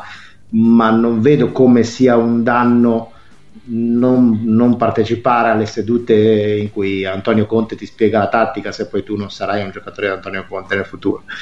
Quindi diciamo era più una mossa strategica che altro eh, l'intenzione non era quella di andare fino in fondo a un giudizio e boh, per me la possiamo anche finire qui. È stata comunque una pagina triste su tutta la linea, triste il rapporto, come è finito il rapporto Icardi-Marotta, eh, triste che abbiano scelto di dover fare eh, un ricorso arbitrale per, per mettere pressione all'Inter, e è triste che quel, quel, ricorso al collegio arbitrale sia stato pubblicato da un sedicente giornalista professionista con nomi e cognomi in barba alle, alle minime regole di civiltà e di privacy. Eh. A, a, conferma del fatto che eh, non era una mossa per ottenere qualcosa di immediato, eh, cioè ricordiamoci che ci sono dei tempi per avere delle risposte, cioè stiamo parlando comunque di, di, dei tempi burocratici non brevi, cioè si parla di due o tre mesi nei tempi minimi se tutto fosse stato quindi anche se Icardi fosse stato reintegrato e non ne aveva le, moltissime possibilità, parliamo di reintegro a dicembre. Vabbè, ma credo fosse evidente che era fatto giusto per fare un po' di, di baruffa, no? Sì. No, visto che cioè, è passato un po' sotto traccia questa cosa, ormai è inutile, però insomma... Sì, cioè non credo che avremmo mai visto poi il processo, che sarebbe stato molto divertente, tra l'altro. E, ma e a comunque... forum sarebbe stata una meraviglia vederlo. Eh? Ta, ta, ta, ta, sì, davvero divertente. Ah, tra l'altro, scusami, eh, ti, ho, ti ho procurato un gong, Marco. Faccio andare il gong con 13 minuti di ritardo? Dai. Gong. Ah, ecco. Io mi sento meglio adesso, non so voi. Eh, ma proseguiamo eh, cambiando, cambiando, scenari perché come sicuramente saprete eh, sono stati fatti i sorteggi eh, sia di Champions League che di Europa League. E eh, quindi dovremo è doveroso dire due parole direi proprio su tutti i giorni di Champions e poi in particolare delle italiane Uh, io partirei dal gruppo A, così andando in ordine alfabetico, dove eh, vabbè, ci sono Real Madrid e Paris Saint Germain, ma anche l'interessante Bruges di Balanta Mignolet dell'ex Brandizzo Mbaye Diagne e dell'ex Spezia e Cosenza Okereke e il Galatasaray di Falcao e del centrocampo Seri Nzonzi eh, direi che in questo, cam- in questo, caso chi passerà agli ottavi è abbastanza così cristallino direi. Sì Prima e seconda Paris Saint Germain primo, Real secondo direi. Anche se voglio vedere co- come quest'anno si succederà il PSG perché ha ancora una rosa senza alcun senso logico. Però agli ottavi dovrebbe quantomeno arrivarci. Eh, nel gruppo B invece abbiamo il Bayern Monaco di Perisic e Coutinho e il Tottenham che, eh, ed è una cosa che mi fa sempre felice, è una partita che si è giocata eh, solo quattro volte in Europa tra le stagioni 82-83 e 83-84, quindi una partita che non vediamo da un po' e questo è sempre bello in una competizione in cui certe partite invece si ripetono anno dopo anno in maniera molto stanca. E poi nel girone, a fare invece da carne da cannone, abbiamo eh, l'Olympiakos di Valbuena e Torosidis e la Stella Rossa che per rasserenare gli animi ha parcheggiato un carro armato davanti al suo stadio. Eh, tra l'altro Olympiakos e Stella Rossa sono, hanno le tifoserie gemellate. Una E grande festa. quantomeno sarà una grande festa e eh, per partirsi credo il terzo e il quarto posto arriviamo invece un- finalmente un italiano nel gruppo C dove eh, ci sono intanto Manchester City e Shakhtar Donetsk che si ritrovano i gruppi insieme per il terzo anno consecutivo È, è quasi una classica della Champions League. esatto eh, ma anche Dinamo Zagabria e Atalanta che si erano già incontrate l'ultima volta che si erano incontrate avevano obbligato Sandro Piccinini a fare una specie di introduzione in tempo reale alla guerra in Jugoslavia in diretta sulle reti Fininvest trovate il video su YouTube. Eh, invece abbiamo appunto il Manchester City che torna a San Siro per una gara ufficiale per la prima volta dalla Coppa UEFA 78-79 eh, finì 2-2 con il Milan, poi al ritorno 3-0 per il City. L'ultima partita vista da Nereo Rocco, che si sarebbe poi spento qualche mese dopo. E ehm, l'Atalanta ha delle possibilità? Sì. Secondo me sì. Io sono molto curioso di vedere le partite col Manchester City perché mh, Guardiola, secondo me, una roba come la cosa che fa l'Atalanta non l'ha mai vista e ci metterà un po' a capirla. Io ho un'altra curiosità, ci sarà Marco Maioli a San Siro per Atalanta Manchester City? Perché? Eh, non ma- credo, ma. Ah, perché c'è il Manchester City? Eh sì. No, non credo, ma perché potrebbe essere una bella idea. Allora, se Eh, volete mandare Marco ecco, Maioli ad Atalanta Manchester City, sapete che c'è il eh, PayPal eh, di mm, eh, Box to Box. Eh, lo trovate sul nostro eh, profilo Twitter paypal.me pulse qualcosina e lì potete mandarci tutti i soldi che volete. Eh, beh, Nella è causale mettete uno- proprio che volete mandarmi a vedere la partita. eh. Esatto, Maioli a San Siro, eh, qualcosa del genere. E, e noi ce lo manderemo. Sappiate che ce lo manderemo. Quindi, quindi fatelo. Secondo me la- l'Atalanta passa. Sì, credo anch'io. Eh, ce la gioca con lo Shakhtar, diciamo, no? Insomma. Sì, Sì. sì, sì, sì, sì, sì. Eh, nel gruppo D, mh, credo niente da vedere, Juventus, Atletico Madrid, Ah, a Bayern proposito, scusa solo su questo, mm, mm, classico commento banale. A- a- deve andare all'ultimo a Donetsk Atalanta. Il calendario non, non gli- non l'aiuta molto, secondo me. Perché a dicembre è inoltrato a Donetsk, ultima di campionato fuori casa, insomma, ultima di girone. Secondo me questo potrebbe essere decisivo. Non vorrei che se ne andasse a giocare all'ultima lì. Cosa Sì. che tra l'altro rischia di fare effettivamente. Eh, dicevo nel gruppo D appunto Juventus, Atletico Madrid, Bayer Leverkusen e la Lokomotiv Mosca di Joao Mario. La Juventus insomma passerà, possiamo dirlo. Possiamo anche, dire. la- anche l'Atletico direi. E anche l'Atletico. Non vedete bene il Bayer Leverkusen come possibile sorpresa. Ha dei bei giocatori, ma no. L'avrei vista in un altro frangente, non con Atletico Madrid e Juventus. Ok? Nel gruppo E Liverpool, Napoli, eh, il Salisburgo e il Genk appunto di Felice Mazzu. E direi Liverpool e Napoli insomma, dovrebbero Sì, passare. a- anche se il Salisburgo può essere Sì, fastidioso. Fastidioso. Però, Però un, bel Napoli- gruppo da, un bel gruppo da overfisso questo, eh. sì. Sì, sì, sì, sì, sì. Il Genk è quello con la K finale. Il Genk quello con la K, non quello con la T, che è un'altra squadra e non è in Champions, lo ricordiamo a tutti gli amici che fanno i social media manager del Napoli. esatto. Eh, infine nel gruppo F c'è un Barcellona-Borussia, anche qui molto bello, si sono incontrate solo nella Supercoppa Europea del 97, quindi sfida inedita in Champions League. Eh, ma tutto sommato anche Inter e Borussia non si affrontano dalla UEFA 93-94, quindi boh, bello vedere delle partite fresche, nuove. E, e poi c'è lo Slavia Praga, ehm, che se non ricordo male ci ha fatto sognare in Europa League l'anno scorso, eh, che come unica cosa interessante ha in rosa Abdullah Yusuf Elal, che sarà il primo giocatore del Bahrain a partecipare alla Champions League. eh, e questo è già uno dei gironi più interessanti. Sì, anche se secondo me l'Inter non è inferiore a Borussia Dortmund, quindi ha, ha buone possibilità di passare anche questo gruppo. È il peggiore in cui poteva capitare, vedendo come sarà messo il sorteggio, però non, non è proibitivo. Ora è chiaro che il Barcellona abbiamo già visto l'anno scorso, comunque è una macchina da guerra nei gironi ha una qualità nettamente superiore a tutti, anche se è una squadra che ha un po' di problemini al momento. Ma eh, quello che ci tenevo a dire a tutti i miei colleghi di tifo che tendono un po' tanto a piangersi addosso in questo genere di cose, malgr- non sapendo quello che vanno incontro, il Borussia Dortmund è una squadra che è fortissima in attacco, molto forte in generale quando ha la palla, ma la difesa non è proprio, proprio il loro lavoro. Quindi, se magari quest'anno giochiamo a calcio invece di piangerci addosso, possiamo passare il turno. Eh, Hummels potrebbe aggiustare la retroguardia del Borussia Dortmund? No, No, ma è meglio di Zagadou, questo sicuro. Ok, bene. Eh, E infine due gruppi in cui può accadere, credo, qualunque cosa. Il gruppo G con Zenit, Benfica, Lione e Lipsia, che potrebbe finire con qualunque ordine, direi. Sì, beh, forse direi Lione Lipsia, però non è detto per nulla. E, e infine il gruppo, mm, che, quello di cui se mi dovessero obbligare guarderei tutte le partite, il gruppo H, con Chelsea, Ajax, Valencia e Lille, che anche qui può davvero accadere un po' di tutto. Sì, sì, decisamente sì. Ma proprio tutto, tutto, tutto. C'è molti giovani, molti talenti in questo gruppo. Esatto, c'è UEA, Renato Sanchez, Maxi È, Gomez. è per feticisti di football manager esatto, questo gruppo. più tutta la nidiata del Chelsea di Lampard, insomma, tutto molto bello. Eh, in Europa League le italiane la Lazio prende Celtic, Rennes e Cluj. È un gruppo tostino comunque.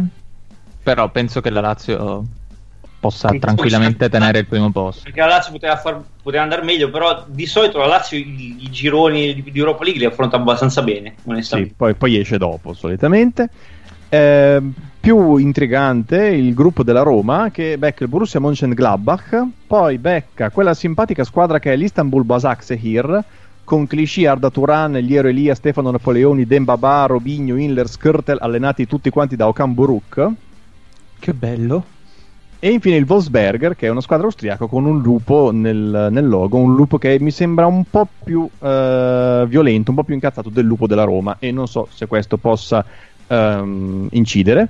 Eh, ci resta da scegliere il nostro gruppo preferito dell'Europa League di quest'anno e per cui È molto dico- difficile, ragazzi. Non è così posso dirlo? Eh, manca un po', manca un po'. Allora, gruppo. a me il gruppo, del- il gruppo con Basilea, Getafe, Krasnodar e Trabzons- Trabzonspor piace, devo dire. A me piace- piaceva molto anche il gruppo A con Apoel, Dudelange, Karabakh e Siviglia. Bello. E la- Siviglia che alza troppo i livelli. secondo rovina me tutto, sì. la- l'altra, l'altra il alternativa quello, io è, voto per quello. è il gruppo I che è Ghent. Ghent, Che già, che già gruppo I esatto. bello. PFK Alexandria, San Etienne e Wolfsburg. Spiace per il Wolfsburg perché ci avessero messo tipo un Ludo Gorez, eh, sarebbe stato il gruppo della vita.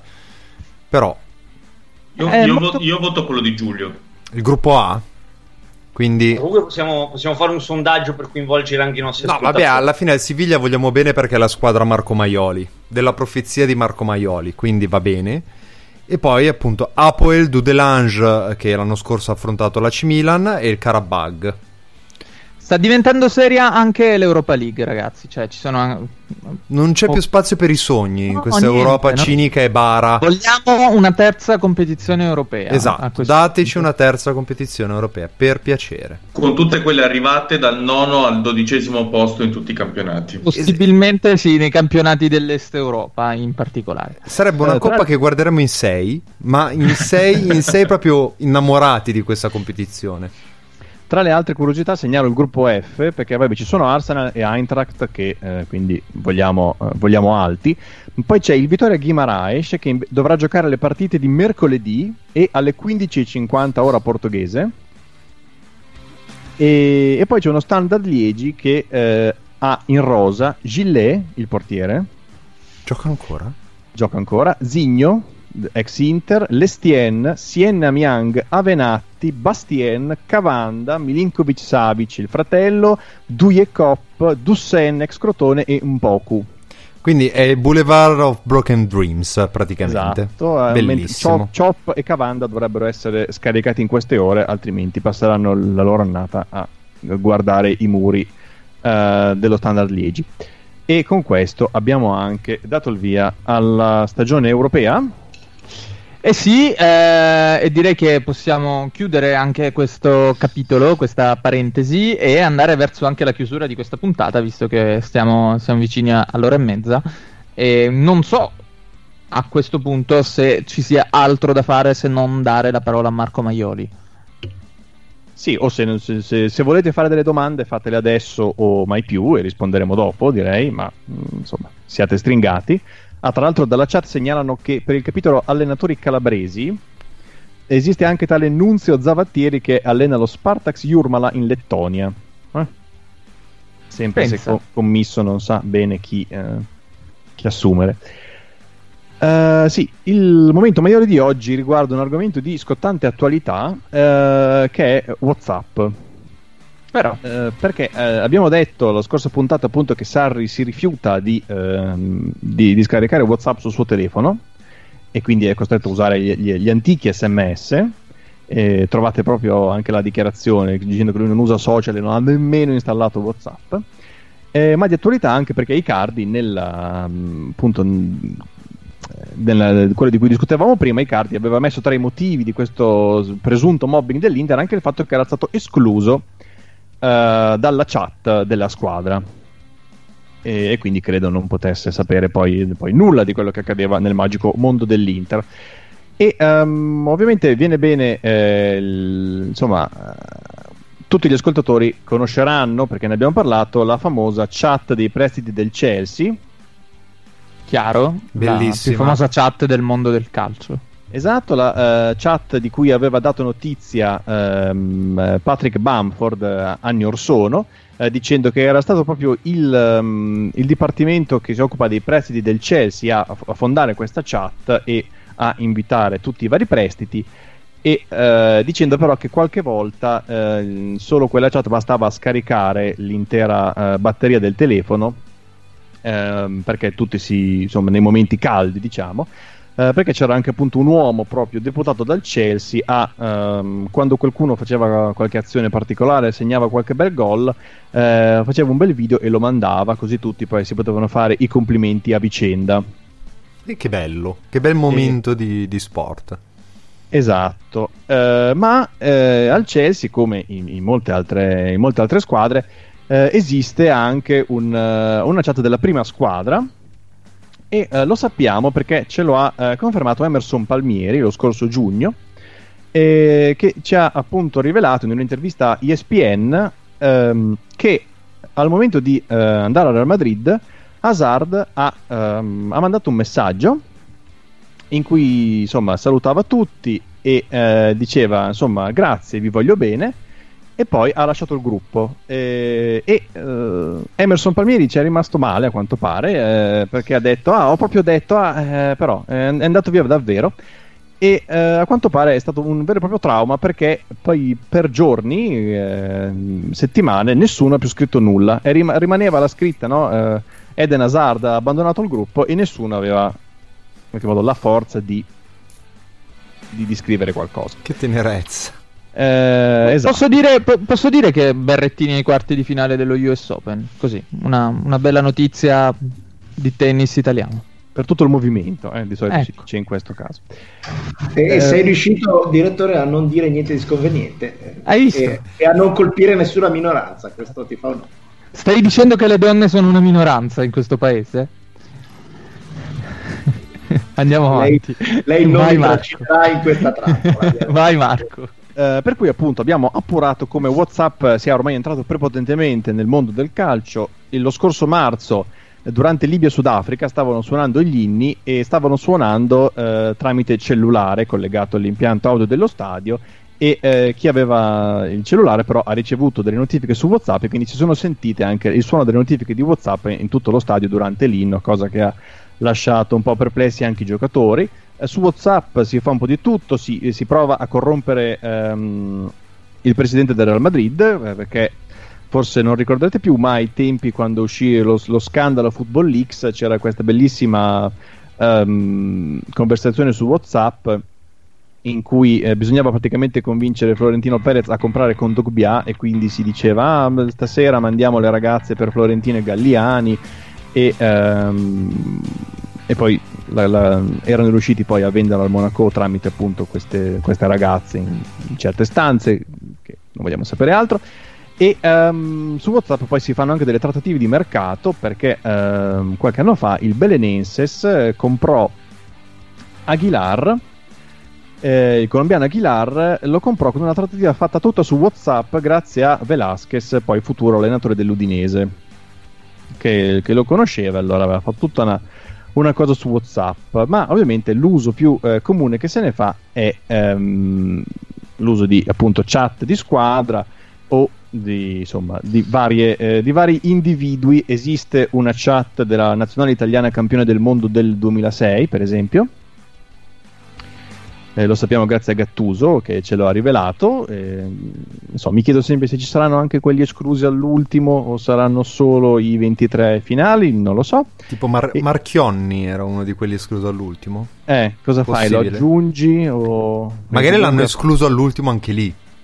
Cioè una volta che sono partiti l'hanno, l'hanno fatto fuori esiste una chat della, dell'Argentina campione del mondo dell'86 che si chiama, sappiamo anche il nome della chat che è Campeones 86 e, fan- e, e sappiamo che, Mar- che, Maradona se n'è andato eh, perché si è arrabbiato eh, eh, però dicono che è morto No, se n'è andato dalla, se n'è andato dalla chat, cioè si, ah, non sappiamo cosa l'abbiano detto, ma lui si è incazzato, ha preso e ha abbandonato la chat. Comunque possiamo dire che i campioni del mondo dell'86, che non sono così distanti da Sare come età, sono un po' più evoluti tecnologicamente. Esatto, esatto. E esiste anche una chat della nazionale paraguayana ai mondiali del 2010, quindi si può avere una chat uh, anche senza averlo vinto, un mondiale. Uh, in maniera molto divertente esiste anche una chat dei presidenti delle uh, federazioni calcistiche del Sud America i quali lo hanno anche fatto presente in un comunicato ufficiale ehm, in cui si, si, lamentava di una decisione presa dalla FIFA e iniziava proprio dicendo nella chat di gruppo dei presidenti dell'associazione della Comebol e quindi chissà se esiste anche per la UEFA in questo caso no? quindi uno si immagina all'epoca un tavecchio che mandava i, i meme eh, sconvenienti tra l'altro facendosi una risata. Un po' come il direttore stasera. Ma mm, non sono d'accordo sinceramente. Beppo e... Vecchio. Potrei essere parte in causa, però. Esiste una chat eh, della nazionale cilena, eh, ma qui in particolare è, è, molto bello perché al momento in cui il Cile è stato eliminato dalle qualificazioni agli ultimi mondiali, eh, ci sono state alcune dichiarazioni della moglie e della suocera di Claudio Bravo, il portiere del Cile, in cui sostanzialmente dicevano, eh, insomma, alludevano al fatto che Vidal arrivasse ubriaco agli allenamenti. Eh, gli altri giocatori della nazionale non l'hanno presa bene e, e, così cosa hanno fatto? Hanno abbandonato uno dopo l'altro il gruppo in cui c'era anche Bravo, che quindi è rimasto da solo in, nel gruppo, e ne hanno fondato uh, un altro uh, chiamato appunto um, adesso non lo trovo, comunque era la Roja sin sapos, cioè quindi eh, il Cile senza però le, le spie, no? Senza Pensavo quelli... direttamente bravo figlio di puttana. No, ma credo che il senso sia quello e quindi lui è rimasto, credo, da solo, senza poter chattare con nessuno, infatti poi non è stato più convocato, se non appunto per queste ultime amichevoli che si giocheranno nei prossimi giorni. Eh, esisteva a quanto pare un... Um, un gruppo chiamato Juventus in cui chattavano Rakitic, Mandzukic, Piazza e Dani Alves nel 2017 il che ovviamente spingeva a dire Rakitic andrà alla Juventus ma non è mai, non è mai successo. Eh, Messi, Suarez e Neymar hanno tuttora un gruppo Whatsapp loro tre. Immagino eh, si chiami MSN eh, no, si chiama Lo Stress Sudaka, no? i tre sudamericani, e quindi tra di loro si dicono le cose.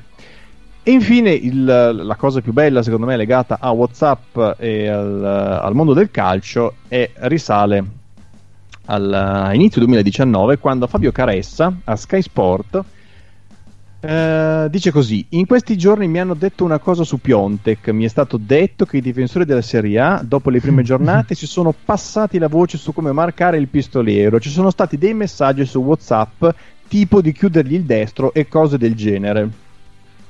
E, e già qui mh, mm, la mia fantasia almeno vola perché mi chiedo: ma saranno dei messaggi, cioè singoli da difensore a difensore, o ci sarà una una chat difensore della Serie A in cui eh, però evidentemente mancavano quelli eh, del Genoa prima e del Milan poi, perché cosa poi?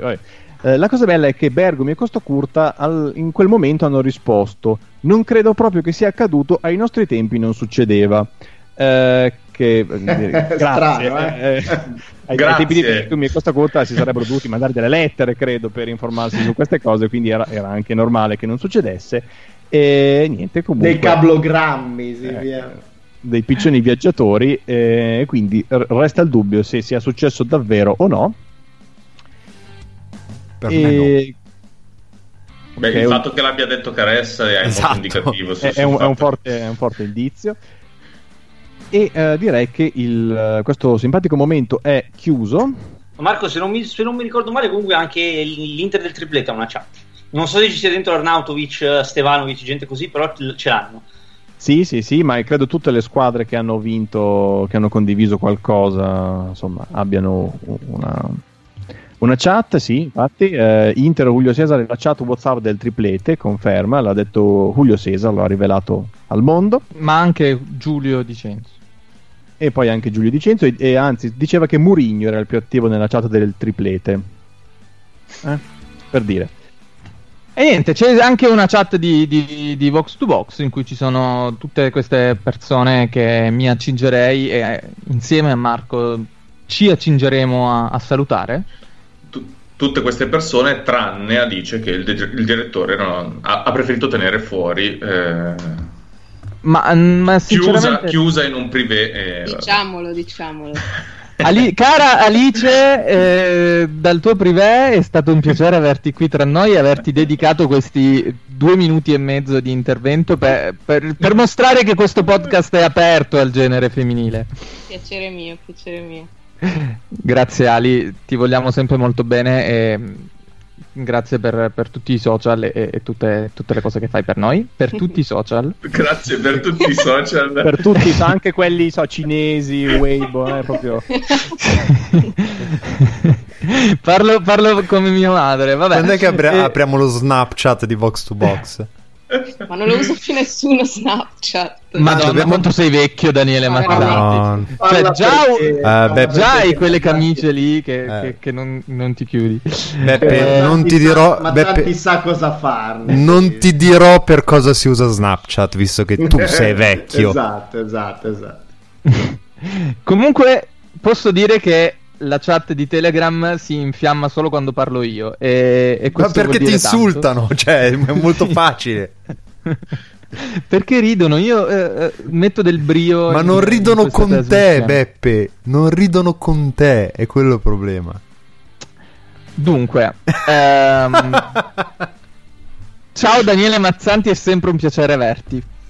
Da Ciao a tutti. 117 116 o 17 episodi? È il 117esimo questo. Beh, da 116 è sempre un piacere, nel primo un po' meno. Ciao a tutti, grazie mille, grazie Beppe TVB. Anche, anche io. eh, ciao a Francesco Mariani.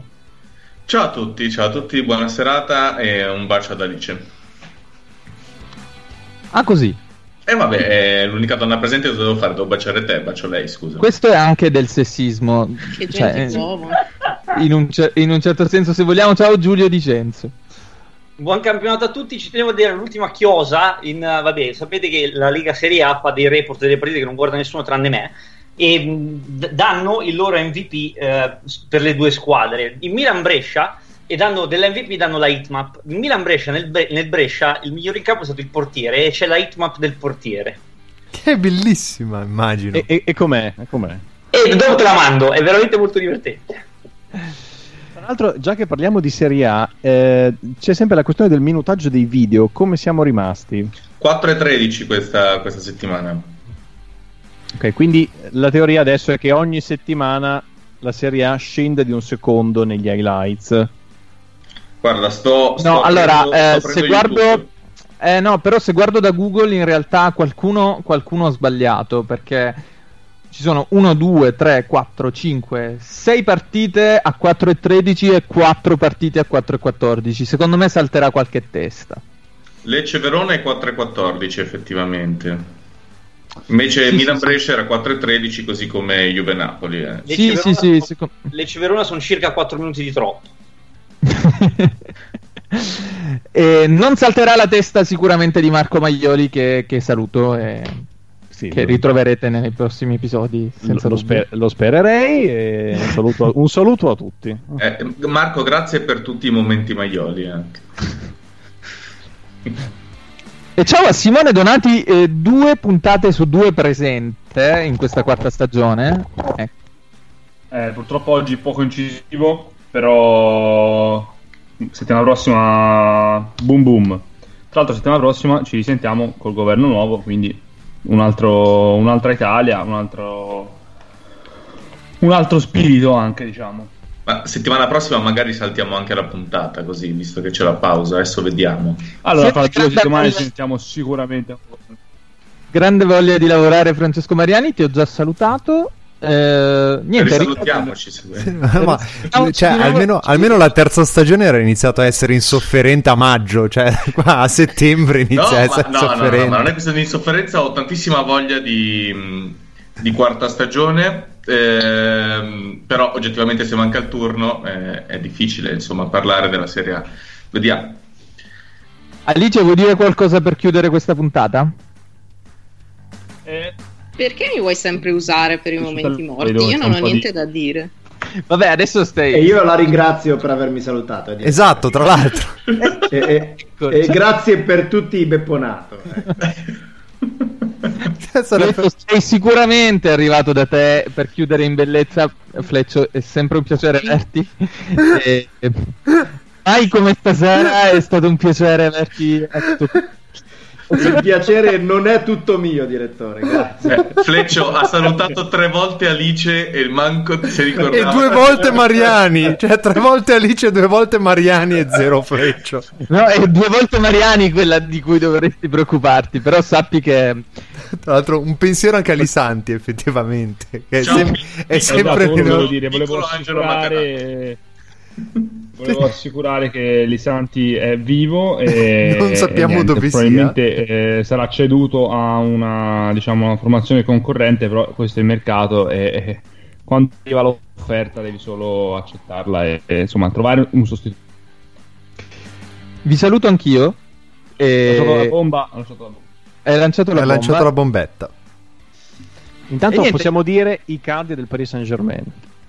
Pensa, chiudiamo con, con la bomba di mercato, quindi con la notizia ufficiale. Direi di sì.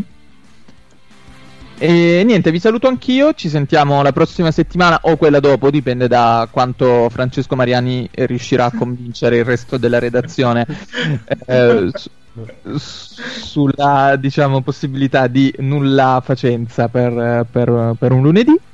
E niente, non lo so, Dan, sigla? Sì, ciao. Ciao.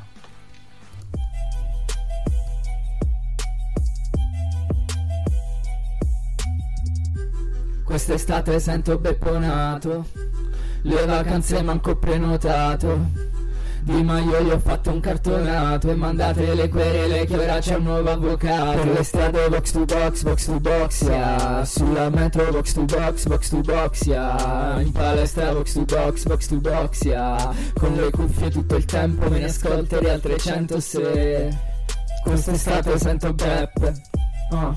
Quest'estate sento beppe oh. Quest'estate sento beppe oh. Quest'estate sento beppe Quest'estate sento beppe Pure al bar voglio sceglierlo su Tekken. Lei mi chiama quando torna amore Scusa rispondo solo al mio direttore. Ah, Non pensavo sarebbe cambiata Quando Beppe cancellava il file della puntata Quando Giulio registrava con gli auricolari Quando Dan era in angola e fa in mezzo agli spari. Ah, Ora siamo forti sulle chart speaker Ora la scaletta è piena di rubriche Momento ma io quiz e Vox Today Ora abbiamo anche una social media man. Le strade box to box, box to box, yeah. Sulla metro box to box, box to box, yeah. In palestra box to box, box to box, yeah. Con le cuffie tutto il tempo me ne ascolterei al 300 se Quest'estate sento beppe. Oh. Quest'estate sento beppe. Oh. Quest'estate sento beppe. Oh. E quest'estate sento beppe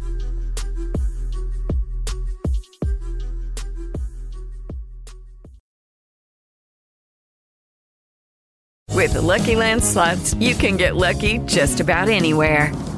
This is your captain speaking. Uh, we've got clear runway and the weather's fine, but we're just going to circle up here a while and uh, get lucky.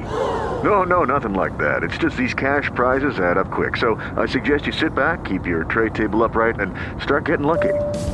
Play for free at LuckyLandSlots.com. Are you feeling lucky? No purchase necessary. Void where prohibited by law. 18 plus terms and conditions apply. See website for details.